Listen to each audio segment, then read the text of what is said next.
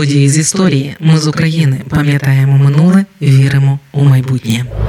Газова лямпа вперше у світі засвітилася рівно 170 років тому у Львові. 30 березня 1853-го у львівській аптеці засвітилася перша газова лямпа, сконструйована Яном Зегом, Ігнатієм Лукасевичем та Адамом Братковським. Ці аптекарі працювали у аптеці Петра Міколяша під золотою зіркою, що на вулиці Коперника у Львові, а нині там кав'ярня.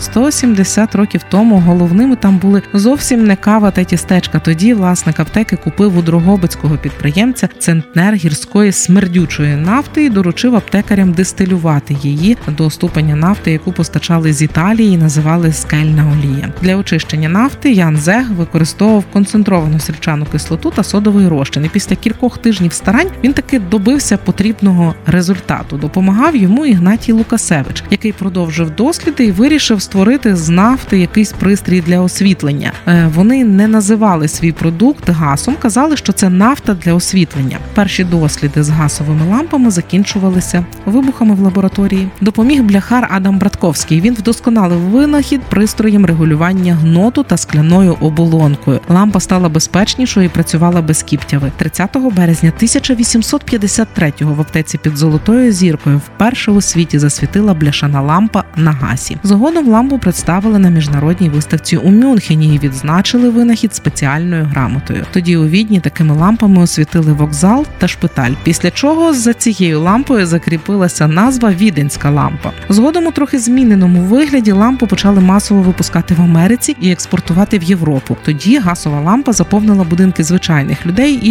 її почали називати Американська лампа долі винахідників склалися по-різному. Після винайдення лампи Ян Зех отримав патент на газ і відкрив магазинчик у Львові та першу в Галичині. Теж у Львові вона знаходилася камфінфабрику, де дистилював та очищав нафту. Одного разу з фабрики у магазинчик привезли тріснуту бочку з газом. Утворилася калюжа, і випадковий перехожий підпалив її. В пожежі загинули дружина Зеха Дорота та її 17-річна сестра Герміна, які були продавцями в магазинчику. Зех на якийсь час покинув бізнес, але за кілька років повернувся, відкрив нову крамницю з продажу нафтопродуктів. З часом конкуренція посилилася. Бізнес не йшов, чоловік повернувся до аптечної справи. У нього до останніх днів була лише одна аптека зірка в Бориславі на Львівщині. Він другий одружився, і в нього народилися дві доньки. Помер і похований Ян Зех у Бориславі. Другий винахідник газової лампи Ігнатій Лукасевич ніколи своїх прав на газ чи лампу не виказував, і патенту Зеха не заперечував. Черговим успіхом Лукасевича стало використання газової лампи для вуличного освітлення у 1854 році. В містечку Горліце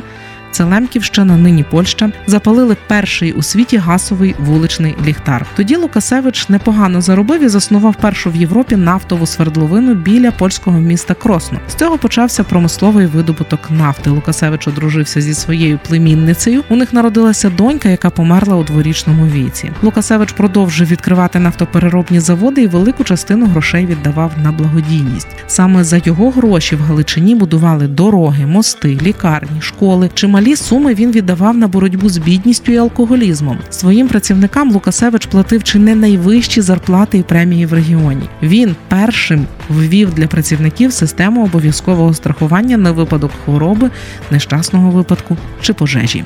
Ми з України важливо знати історію і розповідати історії. Найважливіше, що ми повинні дати нашим дітям, це коріння і крила.